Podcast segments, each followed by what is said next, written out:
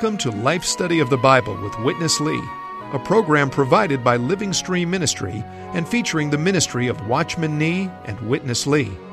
Witness Lee, a servant of the Lord for over seven decades on five continents, culminated his ministry with a 21 year, book by book exposition of the entire Bible, which he called a life study. And we're delighted to bring you short portions of this spoken ministry on today's broadcast. Now, let's join today's life study. In Hebrews, the New Testament book, the Apostle Paul, who is the likely writer of Hebrews, quotes the prophet Jeremiah. Listen to Hebrews 8 10 and 11. For this is the covenant which I will covenant with the house of Israel after those days, says the Lord. I will impart my laws into their mind, and on their hearts I will inscribe them. And I will be God to them, and they will be a people to me. This marvelous prophecy from the Old Testament prophet Jeremiah, revealing the coming new covenant, impressed the apostle enough to include it in the New Testament. But this is certainly not the only pointer in this Old Testament book to what God in His divine economy has in store for His elect. Bill Lawson has joined us today. I believe, Bill, uh, at least from what I was able to uh, gather preparing for this program, what we're in store for today is absolutely extraordinary for any lover of the Word of God, any lover of God who really is seeking Him. This is wonderful today, isn't it? Really so. Jeremiah is uh, such a wonderful book, and there's so much in Jeremiah that uh, we just don't realize it, so we need to get into it week by week. And significantly, what I think will become very clear today as we carry on in this fellowship and uh, in the portion we'll receive from Witness Lee here in a few minutes. In this book of Jeremiah, the new covenant foretold in chapter 31 is by no means the only New Testament or New Covenant item that is apparent in this book. It seems like a book of history of the degradation of Israel, of their deplorable condition in God and His righteous wrath and indignation, uh, dealing very severely with them. But actually, as we'll hear Witness Lee say in a minute here, it's full of these gems, these crystals uh, that are really the new covenant, uh, isn't it? Really so. For example, we have matters such as righteousness, we have the matter of redemption here, and then we also have the matter of the life that we'll see as we get into today's program. Let me look at uh, a couple of verses from now Jeremiah, and that portion I read from Hebrews, almost a word for word quote of uh, Jeremiah 31. In the book of Jeremiah itself, chapter 23, verses 5 and 6, give us a very clear uh, indication of the coming of Christ. Indeed, days are coming, declares Jehovah, when I will raise up to David a righteous shoot, and he will reign as king and act prudently and will execute justice and righteousness in the land. In his days, Judah will be saved, and Israel will dwell securely. And this is his name by which he will be called Jehovah, our righteousness.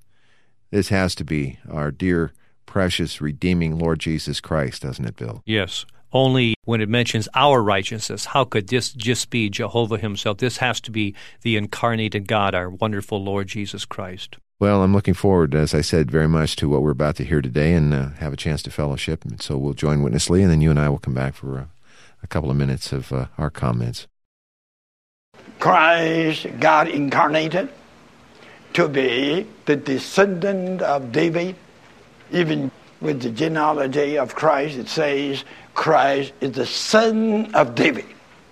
That is a new branch, that's new sprout of David that is a shoot, the righteous shoot. He is altogether, from his infancy, he was righteous. He will be raised up to David. Hallelujah. God did it.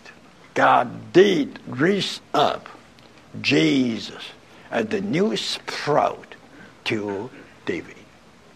And then he will raise him and act prudently for Christ to act prudently, this needs him to be in resurrection and ascension. If he is not in resurrection and in ascension, how could he be a king? Just the word king it indicates this king must be after his resurrection. When he was a little Jesus, could he be a king? No, it was after his resurrection, and he is now in the ascension. He's the king. Not only king, he's the king of kings. He's the Lord of lords. He's the ruler of all the kings on this earth. In ascension, he acted prudently. He acted prudently in resurrection.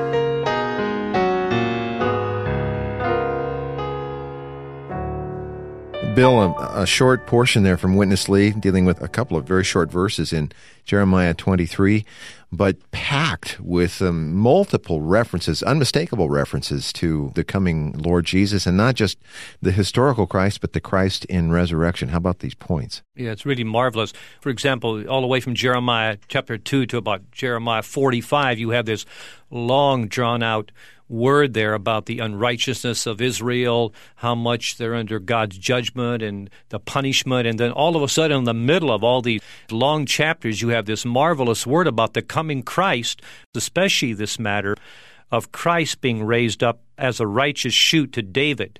I think we all realize from the Old Testament that during David's time, his Davidic kingdom was almost like a stately tall tree. But by the time of Jeremiah, and even more by the time of Christ's first birth, that stately tree, that kingdom of yeah. David, was reduced to insignificant stump or a branch or a little twig. Yet Christ, as a twig from uh, David, could come out of a seemingly insignificant status and be incarnated, and then, of course, uh, redeem us and then enter into resurrection and ascension. And in resurrection and ascension, he could be the King of Kings and the Lord of Lords. So this is a marvelous word on the coming wonderful person of Christ, his person and his work. Of course, the uh, genealogy in the Gospel of Matthew traces back his royal heritage, shall we say, to David there. But in his human life on earth, as we saw him, and we see him revealed in the pages of the New Testament, his kingship is not evident. More than just reference in the Gospel of Matthew there early on. It was after his resurrection and ascension that this matter of his kingship will be fully manifested, right. isn't it? That's true also with the book of Acts. At the time of ascension, Peter mentioned that this very Jesus was made Lord and Christ in his ascension. So, in both his resurrection and ascension, you have Christ being the king and also acting prudently. So, I think we really see the prudent activities of Christ mainly uh, in his resurrection and his ascension. Of course, today, as believers, we all acknowledge him as the King of Kings on the throne. But there is a day coming when this kingship will be uh, really restored to the earth, and the Lord will occupy the throne in a, a proper ruling way for a thousand years. So, all of this foretold in Jeremiah here.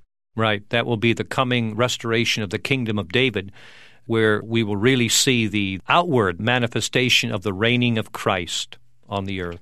There's a couple verses in Jeremiah that uh, probably will be familiar as we read them to many of our listeners. And the two that I have selected, one in chapter 17, one in chapter 13, both point out how desperately Israel and also we need this shoot of righteousness. Jehovah, our righteousness, the one that is being prophesied, as we read before in chapter 23. Chapter 17, verse 9 says, The heart is deceitful above all things and it is incurable. Who can know it? Seems like he's really setting us up for the new covenant that will come in chapter 31 with this verse, doesn't he, Bill? Yes, he surely does. He's really describing the incurable situation. And that's not just the situation of the children of Israel. That's, that's our, our situation. right. That's our situation today uh, before we were redeemed by the death of Christ, but by the mercy of God who brought in this righteous shoot, uh, Christ, that we can all be redeemed and become a new creation. Another verse in chapter 13, uh, very much along the same line, I think also somewhat familiar. Verse 23 says, Can the Cushite change his skin or the leopard his spots? Then, implied if is there, if this is so, then you may be able to do good who are accustomed to do evil. But just as difficult as it would be for one to change the color of his skin or for the leopard to change his spots, for us who are uh, so accustomed to evil, to do good is not that possible, is it, Bill? It's an impossible situation. All right, let's go back to Witness Lee as he uh, points us to these very, very enlightening verses.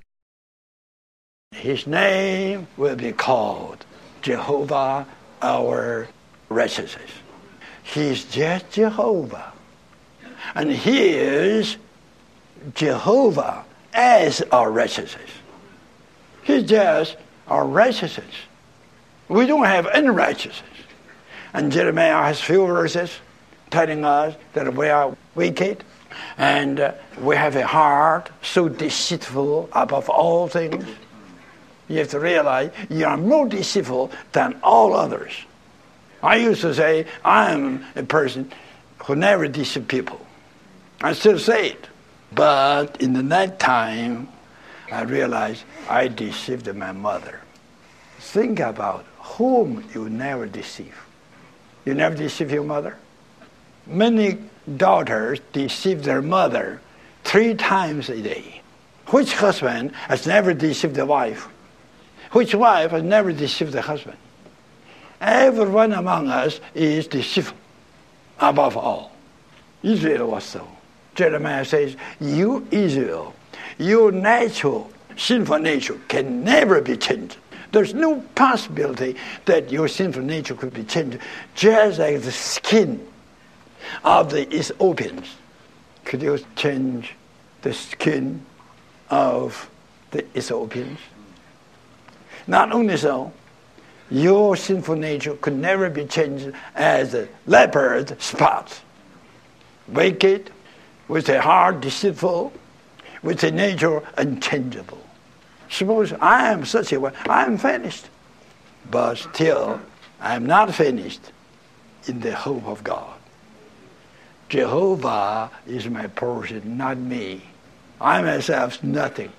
My portion is Jehovah. Therefore, I hope in him. I have no hope. I'm a hopeless case, but my hope is in him. Then, because of these, I'm still here. I've not been abandoned by God, not been given up by God, not been thrown away by God. I'm still here, enjoying Christ, because Christ is here. My situation just prepares the way for Christ to come in. My situation not bad. Our situation, evil situation, wicked situation, deceitful situation, unchangeable situation, is not that bad. Praise God Amen. that we do have such a situation that affords a standing, a position, a chance, a time for Christ to come. And Christ came. Christ came as the son of David, a new sprout. He as God is my righteousness. This is Christ in uh, describing all the evils of Israel. Jeremiah is the most detailed one. From chapter 2 to chapter 45, 44 chapters, a kind of narration Israel's wickedness. All of a sudden, in chapter 23, a new sprout, new shoot. God will raise up to David, and this one is just God as our righteousness. In chapter 33, again, such a one should be called Jehovah our righteousness.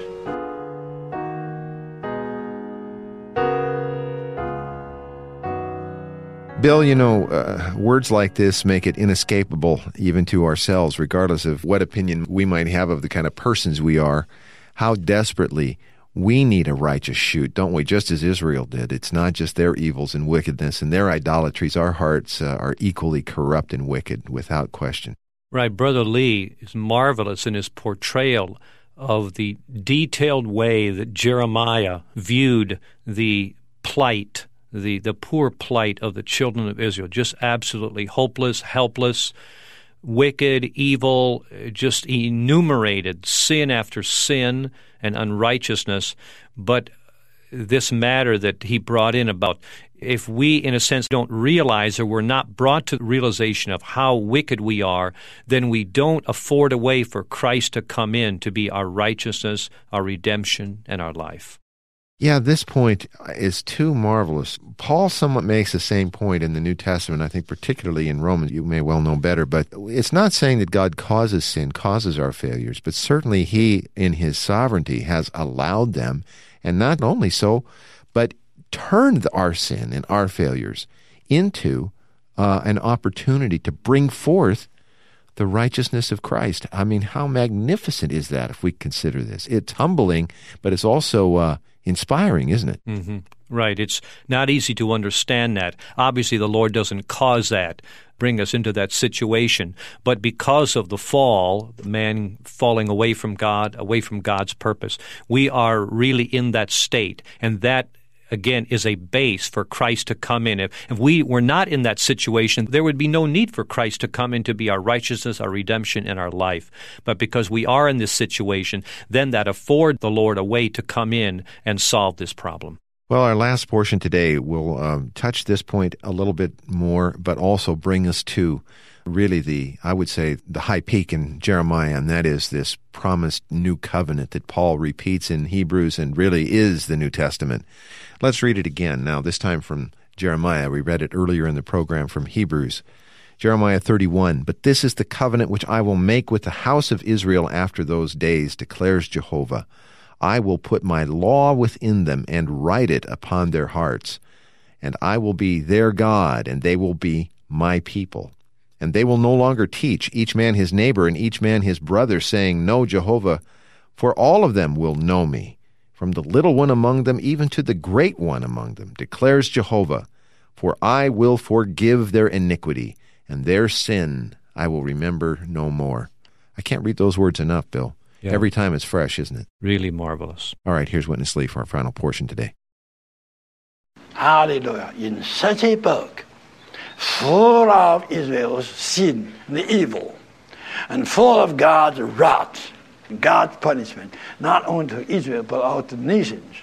Yet, in such a book, there are these diamonds.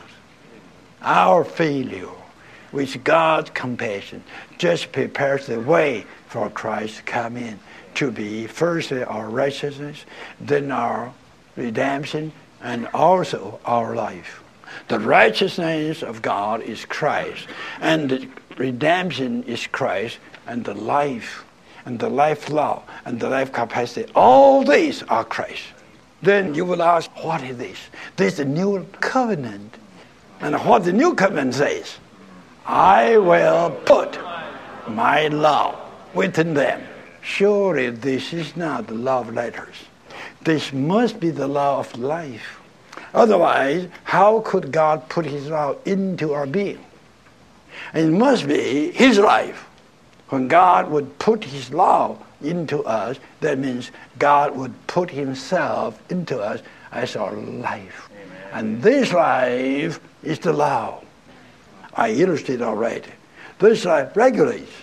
If I'm an eagle, I could fly. I am not an eagle. I don't have the eagle life. So no eagle law. But hallelujah, God will put His life within them and uh, write it upon their hearts.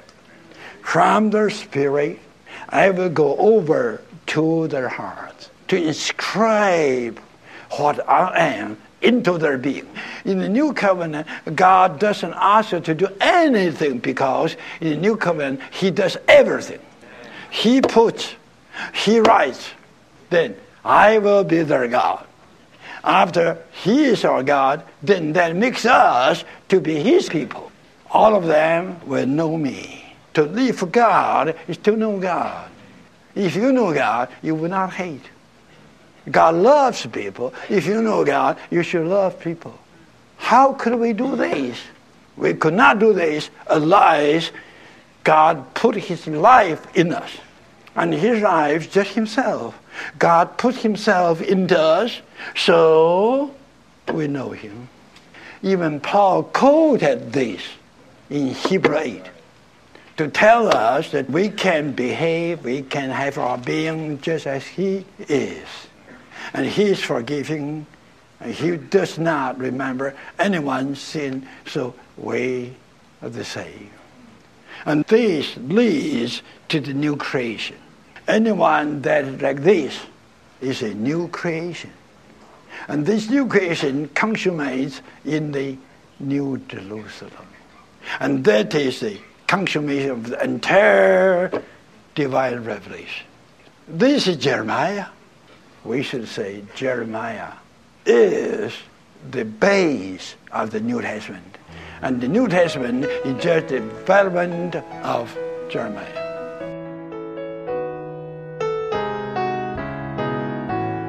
Bill, it is one thing to have a few uh, sort of scattered or random verses that may point us to an aspect of Christ in the new covenant, but for him to make this last statement that Jeremiah is the base of the New Testament and the New Testament is a development of Jeremiah, this is far more than that, isn't it? Really, really so. Of course, we know Jeremiah is an Old Testament book, but uh, hidden, I would say, almost buried within this book are these diamonds, are these gems that show all of these New Testament features and New Testament nature. Because you have here this shoot of David rising up, and you have especially this new covenant that Jeremiah talks about, where he says that I will put my law within them. In the Old Testament, God's Mosaic law could never be put or inscribed within his people. But here in Jeremiah chapter 31, which is quoted by Paul in Hebrews 8, you have all these uh, New Testament matters, such as the matter of our being his people, he being our God. You have the matter of redemption. You have the matter of the law of life imparted into us. That is strictly New Testament. Uh, so you have all of these aspects of the New Testament that are seen mm-hmm. here mm-hmm. in uh, this two verses in Jeremiah chapter 31. So th- this is really a marvelous opening up of Jeremiah to us to show the New Testament features mentioned even in Jeremiah in the Old Testament. We've got just about a minute left. Let's talk about this matter of the law or what is really being spoken of here. Many people may not be familiar with this term, the law of life, but uh, for this to be the new covenant, this surely is not the Lord engraving the uh, Ten Commandments in a legislative way or in the legislative context into our hearts. So, what is being implied here, Bill? Yes, of course. In the Old Testament, you have the Mosaic Law, which was objective, wanting to regulate his people objectively. Of course, that became a demand, a commandment for them to keep so that God could have a people and they could be his God. Of course, we all know they failed miserably. They broke the law even before they received the law. yeah. And this has been the sad state of the nation of Israel. But even uh, in the New Testament, in the New Covenant that Jeremiah talks about, that the Lord himself himself coming in incarnation uh, is the embodiment of the divine life. And within God's divine life, there is a scientific operation or the law of this life. For example, you have birds that just fly, yeah. dogs that bark. This is a, an, an innate law that works within the certain life of every created thing. In God's divine life that is imparted into us, there is also a law, and that's what uh, is called the law of life. Once this divine life is imparted into us, the law within that life regulates and it works within us to make us exactly like God and to make us uh, God in life and nature so that we live out the very life of God. And this is the heart of what uh, Jeremiah was talking about, and this is what Paul was trying to talk to the uh, Hebrews about in chapter 8 of uh, Hebrews. In chapter 8 of Hebrews, of course, in chapter 8 of Romans, verse 2 For the law of the Spirit of life has freed me in Christ Jesus from the law of sin and death. Right.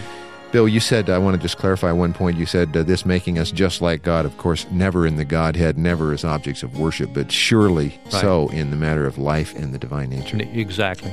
Bill, thanks for your participation today. It's a real pleasure to be here, Chris. Well, we uh, cannot recommend highly enough these written life study messages. Hope you take advantage of this opportunity to get the printed life study message. Uh, our toll free number, if you'd like to call us about that, 1 888 Life Study, 888 543 3788. We'll return next week now and have our second week of life study messages from this book of Jeremiah. Please be with us then. For Bill Lawson, I'm Chris Wild. Thank you for listening today.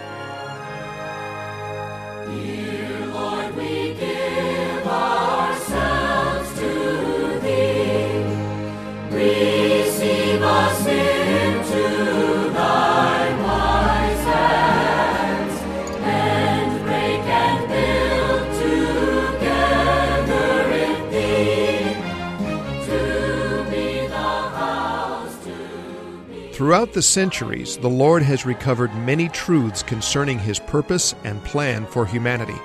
The recovery version of the New Testament by Living Stream Ministry presents these crucial truths in a format that is easy to understand and study.